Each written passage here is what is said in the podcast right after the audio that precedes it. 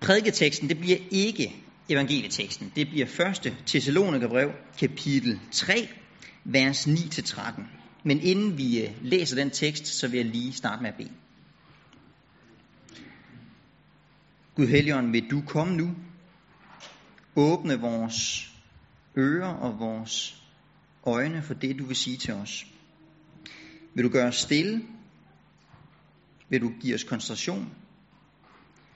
Vil du give os og fokusere på dig og høre det, du vil tale til os nu? Amen. En påstand. Guds ord lærer os ikke bare, at vi skal bede, men Guds ord siger os noget om, hvordan vi skal bede. Hvad vi skal bede om. Guds ord sætter standarden for vores bøn og giver os nogle retningslinjer for, hvad det er, der er godt at bede for. Paulus han øh, skriver i øh, Filipperbrevet kapitel 3, vers 17, Efterlign mig, brødre, og se hen til dem, der lever efter det forbillede, I har i os. Det betyder ikke, at Paulus er syndfri, når de skal efterligne ham. Men det betyder, at han er værd at efterligne. Det er værd at kigge på Paulus, se hvordan han gør, og så gøre noget af det samme. Det gælder hans prioriteringer. Det gælder hans liv, den måde han lever sit liv på. Hans hellighed, hans kærlighed til mennesker, hans engagement i Guds riges arbejde, i missionen. Og så gælder det måden, Paulus beder på. Efterlign mig, brødre. Også hans bønsliv. Og det vi skal se på i, øh, i dagens tekst og dagens prædiken, det er, hvordan beder Paulus så, og hvad kan vi lære af det? Vi vil øh, rejse os, og så vil vi læse 1. Thessalonikerbrev, kapitel 3, vers 9-13. Paulus skriver, Hvordan skal vi dog kunne give Gud tak til gengæld for al den glæde, vi har af jer over for vor Gud? Nat og dag bønfalder vi om igen at få jer at se ansigt til ansigt og råde bod på, hvad der er af mangler i jeres tro. Hvor Gud og Fader og vor Herre Jesus jævne vores vej til jer. Og Herren lad jer vokse og blive overstrømmende rige i kærligheden til hinanden og til alle, som vores kærlighed til jer. Så han styrker jeres hjerter til at være uangribelige i hellighed over for vor Gud og Fader, når vor Herre Jesus kommer med alle sine hellige. Amen. I må gerne sætte jer. Der er fire ting, Paulus han beder om i den her tekst. Det første, det er, at han indirekte takker for menigheden. Dernæst så beder han om, at deres tro den må blive styrket, at de mangler, der er i troen, de må blive fyldt ud. Så beder han om, at deres kærlighed må blive overstrømmende, og for det fjerde, så beder han om, at de må blive uangribelige i hellighed. De fire ting har han ligesom fremme, og det er dem, vi skal kigge på. Det første, han takker for menigheden. I vers 9. Hvordan skal vi dog kunne give Gud tak til gengæld for al den glæde, vi har af jer over for vor Gud? Det kommer så næsten indirekte. Hvordan skal jeg dog kunne takke nok for jer? Med alt det, I giver mig. Han beder for dem. Og han gør faktisk også mere end det. Han fortæller dem også, at han beder for dem. Han siger Gud tak. Han er taknemmelig for dem. Ofte så oplever jeg det modsatte, når jeg snakker med mennesker. Jeg oplever faktisk tit, at nogle mennesker er skuffet over deres menighed. De synes, der er nogle ting i deres menighed, som de ikke er tilfredse med. Og øh, nu kan der være gode grunde til det. Der kan virkelig være gode grunde til, at man er skuffet over det ene eller det andet i sin menighed. Men det er egentlig ikke det, der betyder noget for Paulus. For det bibelske forbillede er, uanset hvordan din menighed er, uanset om der er nogle ting, du kan være skuffet over, så husk at tak for den. Fordi en menighed, det er et bevis på, at Gud handler. En menighed, den eksisterer, fordi Gud har grebet ind, fordi Helligånden har skabt troen i nogle menneskers hjerter. Gud har givet sin nåde til nogle mennesker. Og det er værd at tak for. I 1. Korintherbrev, kapitel 1, vers 4, der er Paulus i gang med sådan en, en indledningshilsen, og der sniger han også lige ind nogle ord der. Jeg takker altid min Gud for jer, for den nåde, som han har givet jer i Kristus Jesus, siger han til Korinthermenigheden. Og når man så læser første Korintherbrevet, så finder man simpelthen ud af, at de er en flok bavianer. Altså, der er ikke noget, der fungerer godt i Korinthermenigheden overhovedet. De øh, kæmper med utugt af temmelig grov art. De øh, har retssager og uenigheder internt. De har skilsmisser, De er uenige om, hvordan man skal forholde sig til afgudstyrkelse og afgudsofferkød.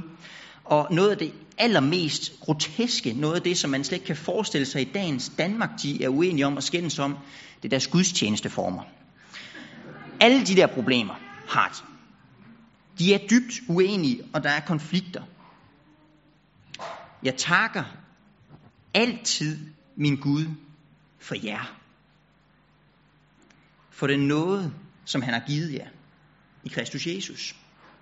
Hvis ikke der er andet at sige tak for i din menighed, og det er der formentlig, hvis du tænker efter, så sig tak, fordi den findes. Sig tak, fordi der er mennesker, der har fået del i Guds nåde i den menighed. Der er mennesker, der er blevet frelst, og det er et under.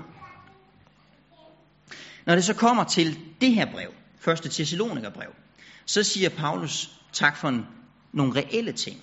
Han takker ikke bare for den nåde, de har fået del i, men han takker også for den menighed, de er. Fordi han er glad for dem. I øh, vers 2 og 3 i kapitel 1, der skriver han, Vi takker altid Gud for jer alle, når vi nævner jer i vores bønder, og uophørligt over for vor Gud og Fader, mindes jeres gerninger i troen, jeres arbejde i kærligheden og jeres udholdenhed i håbet til vor Herre Jesus Kristus. Han takker for deres gerninger i troen, deres arbejde i kærligheden og deres udholdenhed i håbet. For en, øh, en del år siden, der skulle jeg øh, til en LMU-lejr. Jeg skulle selv tale. Og det var en af de her LMU-foreninger, som er forholdsvis små. Og jeg tænkte, lavt aldersgennemsnit, lille LMU-forening, det er måske ikke der, jeg får allermest ud af at komme ned. Men øh, nu gør jeg det. Det bliver en lidt hård weekend, men det skal nok gå. Det skal nok gå. På vej hjem i toget fra den her lejr, der sidder jeg bare og tænker, hold da op. Jeg fik jo meget mere, end jeg gav. Det er jo simpelthen fantastisk at opleve en LMU-forening med så lille en størrelse, så ungt et aldersgennemsnit, hvor man i den grad tog sig af dem, som var lidt specielle. Hvor øh, man havde et fællesskab, hvor man rummede dem. Hvor man tog sig af hinanden. Hvor jeg oplevede, at øh, vi er få, og du er, jo, du er jo taleren her, og du er jo vores gæst, og du skal have lov til at være med i det hele, og vi snakker med dig, og vi spørger ind til dig, og så videre. Efter sådan en oplevelse, så sidder jeg i toget vej hjem og tænker, det her det skal jeg huske og tak for. Jeg skal huske og takke Gud for de gode gerninger, de gør i troen. Jeg skal huske og takke for den kærlighed, de viser hinanden og mig. Og den udenholdenhed, de ikke mindst viser. I at være trofast i et arbejde, hvor det måske kan se lidt småt og lidt skidt ud nogle gange. Paulus takker for menigheden. Og så siger han det til dem. Han skriver jo til dem, at han takker for dem. Han fortæller dem, at han takker Gud for dem. Og det vil jeg opfordre dig til og jer til. Husk at sige det til folk, hvis du beder for dem. Det er en enorm opmundring. En af de første gange, jeg skulle prædike i København, der kommer jeg ind i entréen i øh, det her missionshus, og øh, der er nogle sofaer. Og i en af de her sofaer, der sidder der en gammel dame. Og så kigger hun op på mig, og så siger hun, sæt dig. Og så sætter jeg mig ned i sofaen ved siden af hende, og så tager hun min hånd. Og så siger hun, jeg har tænkt meget på dig i den seneste uge. Jeg har bedt for dig. Det er lige inden jeg skal op og tale en af de første gange i København. Det betyder noget. Det betyder enormt meget. Så hvis du beder for et menneske, der er syg, eller har det svært, eller bare et menneske, du holder af, sig det til dem. Det er en opmundring. Det er det første. Han takker for menigheden. Det andet, han beder om, at deres tro må styrkes. I vers 10 og 11. Nat og dag bønfalder vi om igen at få jer se ansigt til ansigt og råde bod på, hvad der er af mangler i jeres tro. Hvor Gud og Fader og vor Herre Jesus jævle vores vej til jer. Når man læser Nytestamentet, så opdager man, at Paulus han får en meget, meget kort periode, hvor han er i Thessaloniki. Og så kommer der forskellige problemer, der er forfølgelser, og pludselig så er han nødt til at forlade byen. Og det betyder, at den menighed, han har startet, den har ikke fået en særlig god oplæring i den kristne tro. Han har simpelthen ikke nået det. De har nogle helt basale mangler. Hvis vi læser videre i kapitel 4 og kapitel 5 i 1. Thessalonikerbrev, så vil man for eksempel se, at de har ikke fået helt styr på, hvordan det ser ud med Jesu genkomst. Altså, kan Jesus komme igen nu, og så har vi bare ikke lige opdaget det? Det har de simpelthen ikke opdaget i den kristne tro. Det ved de ikke. Og det er jo alvorligt, at de har nogle mangler i den kristne tro. Fordi mangler i læren får altid konsekvenser i det kristne liv. Nu findes der en sorg og en beklagelse over læremæssige mangler, som fuldstændig mangler den gnist, som Paulus har her. Fordi for Paulus, det er det her ikke en beklagelse, som bunder i, at han er hårdmodig, eller i, at han er bedrevidende, eller tænker, hold da op, de mangler har jeg i det mindste ikke i min tro. Men det er en beklagelse, som bunder i, at han elsker dem, og han ønsker at tjene dem. Og han ved, hvor alvorligt det er, at de har de her mangler. han siger ikke bare, at han bønfalder Gud, men han siger også, at han håber at råde bod på, hvad der er mangler. Den her mangel i deres tro leder ham ikke til at blive hormodig, men leder ham til at sige, hvordan kan jeg tjene de her mennesker? Hvordan kan jeg hjælpe dem i den her situation? For han ved, at vranglærer i sidste ende kan lede til evig død og fortabelse. I kapitel 4, da han vil udfolde den kristne etik, og der siger han i kapitel 4, vers 7, at hvis nogen forkaster dette, altså hans etiske undervisning, er det ikke et menneske, han forkaster, men Gud, som giver jer sin hellige ånd. I en forstand, så behøver du ikke at have styr på troslæren og kutten på fingrene, for at være et kristen menneske. I en forstand, så skal du bare stole på Jesus. Det er nok. Men i en anden forstand, der er det altid et tegn på åndelig forfald, når mennesker, som er udrustet til at kunne sætte sig ind i den kristne troslære, ikke gør det. Og det skyldes, at et lærerudsagn, et udsagn om, hvordan virkeligheden er, det er et virkelighedsudsagn. Et læreudsagn er et virkelighedsudsagn. Når vi siger noget om Gud, så beskriver vi, hvem han i virkeligheden er. Vi siger noget om ham. Og derfor så kan Johannes skrive i 2. Johannes brev, vers 9, at enhver, som går ud over Kristi lære og ikke bliver i den, har ikke Gud.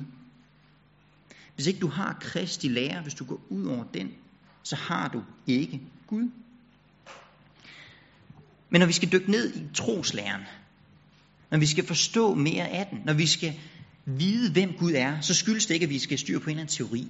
Så skyldes det ikke, at vi skal blive så kloge, at vi kan pusse vores øh, skuldre af og så sige, fint nok, nu har vi styr på det. Men det skyldes, at vi skal ophøje Gud. Vi skal ære Gud. Vi skal tjene ham. Vi skal elske ham.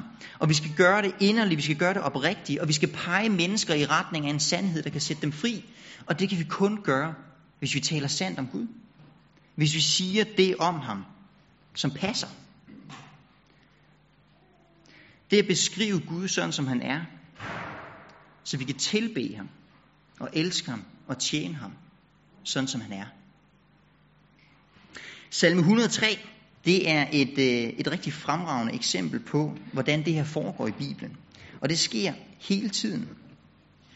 I salme 103, der skriver salmisten, min sjæl, pris Herren.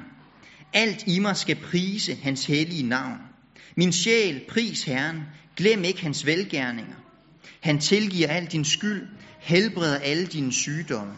Han udfrier dit liv fra graven. Han kroner dig med godhed og barmhjertighed. Han mætter dit liv med gode gaver. Du bliver ung igen som en ørn. Der beskriver salmisten, hvad Gud gør. Hans handlinger. Og så fra vers 8 særligt af, der begynder han at sige noget om Guds væsen. Hvorfor er det Gud handler sådan her? Hvorfor tilgiver han synd og skyld? Det er fordi Herren er barmhjertig og nådig, sen til vrede og rig på troskab. Han anklager ikke for evigt og vredes ikke for altid. Han gengælder os ikke vores sønder og lønner os ikke efter vores skyld. Så høj som himlen er over jorden, så stor er hans nåde mod dem, der frygter ham. Så langt som øst ligger fra vest, Så langt har han fjernet vores sønder fra os. Det er beskrivelse af, hvem Gud er. Og det er det, der er grundlaget for den afslutning og den indledning, der er på salmen. Min sjæl, pris Herren. Fordi vi har lige beskrevet, hvem han er. Og det er grundlaget for vores pris. Herren er barmhjertig. Han vredes ikke altid. Han fjerner synd. Han fjerner skyld. Det er læremæssige udsagn. Og den læremæssige præcision i de udsagn, det forøger taknemmeligheden og prisen. Og derfor så er det en, en stor sorg for Paulus, og bør være en stor sorg for os, hvis der er mangler i vores tro. Fordi det betyder, at Gud han får ikke den ære, han skal have. Og den kristne, den troendes glæde, bliver ikke lige så stor, som den kunne være. For jo mere du ser af, hvem Gud er, jo mere priser du ham, jo mere takker du Gud for den, han er. Og jo større glæde får du selv. Det tredje, Paulus beder om, at deres kærlighed må blive overstrømmende. Ja, nu skal jeg lige lande på verset. Fra vers 12. Og Herren lad jer vokse og blive overstrømmende rige i kærligheden til hinanden og til alle, som vores kærlighed til jer. Når man lige hører øh, det her, altså overstrømmende rige i kærligheden til hinanden og til alle, så, øh, så synes jeg næsten, det lyder for voldsomt. Altså det er så voldsom en formulering, at vi knap nok til at sige det eller bede det. Fordi vi fornemmer, at der er en eller anden form for afstand mellem det liv, vi lever, og det liv, vi hører om her. Vi kan godt fornemme, at kløften, den er simpelthen stor. Overstrømmende, rig i kærlighed. Magter vi at leve sådan et liv? Magter vi at leve sådan et liv? Og jeg tror ikke, det bliver bedre af, at vi i Vesten, kraftigt påvirket af Hollywood og diverse eh, mediefænomener, har en eller anden forståelse af, at kærlighed det har noget med vores følelser at gøre. Kærlighed, det er et følelsesfænomen, og vi magter ikke at skulle være overstrømmende rige i vores kærlighed, vores følelsesliv over for alle mennesker. Hvordan skal vi kunne være det? Og der tror jeg, det er vigtigt at vide, at i Bibels forstand, der er kærlighed jo først og fremmest noget, der sidder i benene.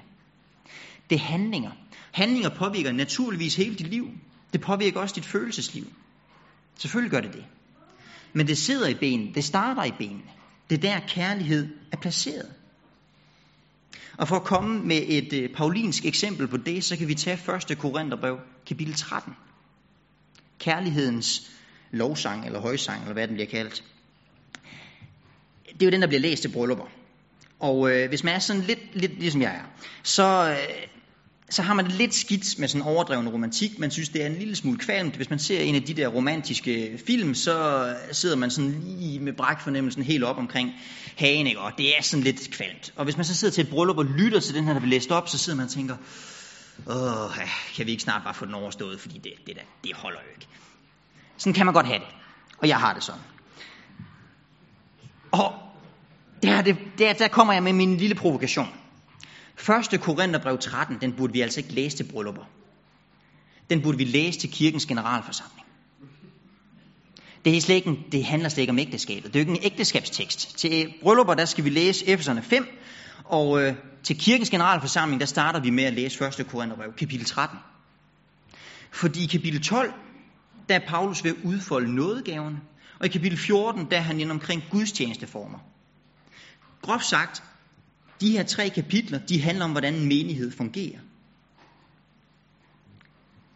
Kærligheden er mild, den er overbærende, den er tålmodig, den hisser sig ikke op. Det er fint nok, det handler også om din ægtefælle. Men i det her tilfælde, det Paulus egentlig skriver om, det handler om din menighed. Det er din menighed, det handler om. Fordi det vigtige for, for Paulus, det er ikke, hvilken nådegave du har. Det vigtige det er ikke, hvad dit præcise bidrag er i menigheden. Men det handler om, at du kigger op, og så ser du dine medmennesker, du ser de andre i menigheden, og så tjener du dem, sådan som de er. Og det er derfor, at han har kapitel 12, der beskriver han nådegaverne, og så planter han kapitel 13, og så siger han, men størst af alt er kærligheden. Det er altså vigtigere, end hvad din præcise rolle er. Men det er, at du tjener de andre. At være overstrømmende rig i kærlighed, det betyder, at du sætter dig selv til side. Du gør noget for de andre. Det kan være, der er et, øh, et et ægtepar, som lige har fået et barn, som ikke kan overskue at lave mad en periode. Du laver mad for dem. Du besøger en af de ældre eller unge, som er ensomme. Du øh, har nogen i din menighed, du ikke bryder dig specielt meget om, fordi de går der på nerverne. Og dem tilgiver du. Dem forsøger du at leve med. Og så kigger du op, og så ser du, hvilke opgaver er der i min menighed. Hvilke opgaver er der, jeg kan gå ind i?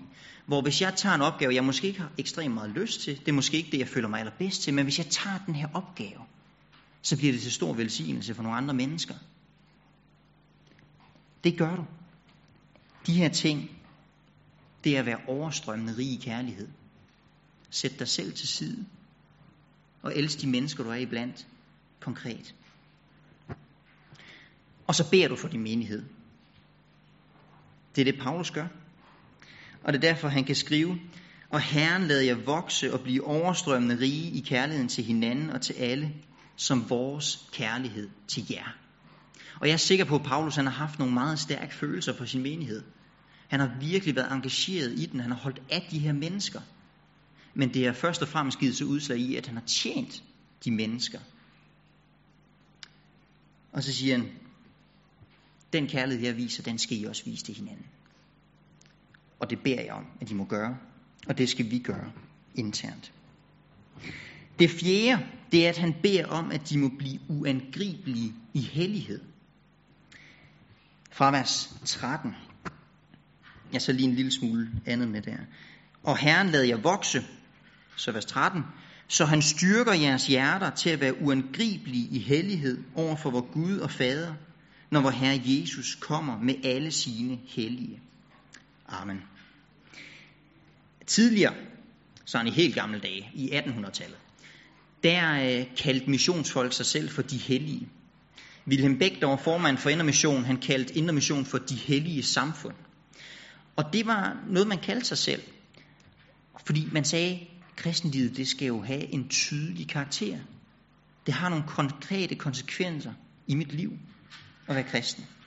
Og i dag der kan vi godt sidde og ryste en lille smule på hovedet af, at man ikke spillede kort, og da biograferne begynder at komme, der diskuterer man meget alvorligt, om man virkelig skal gå i biografen, eller er det for meget.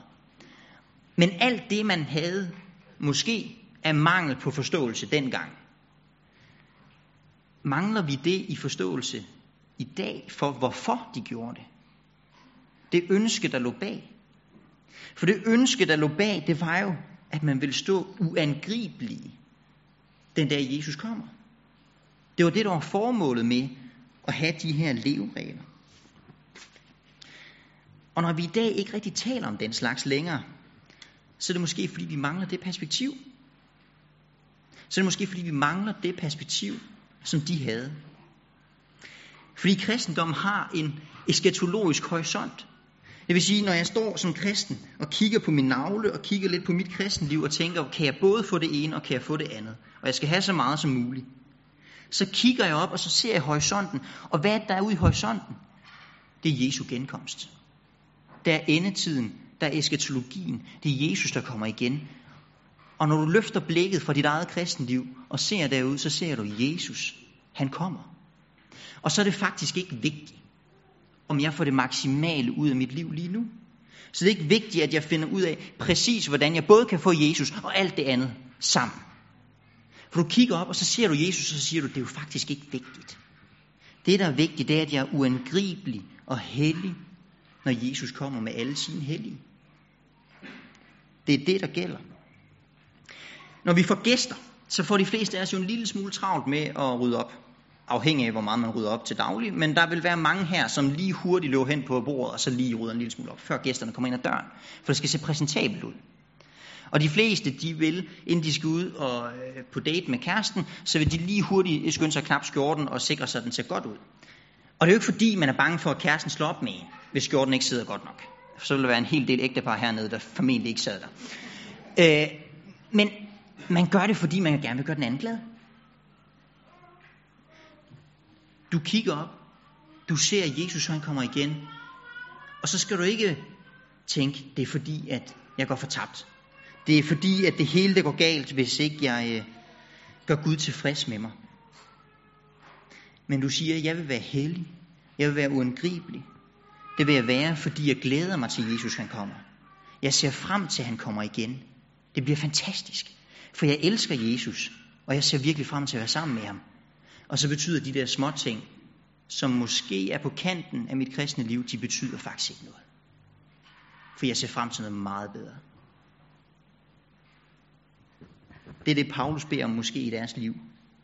At de må stå uangribelige. Og nu vil vi bede.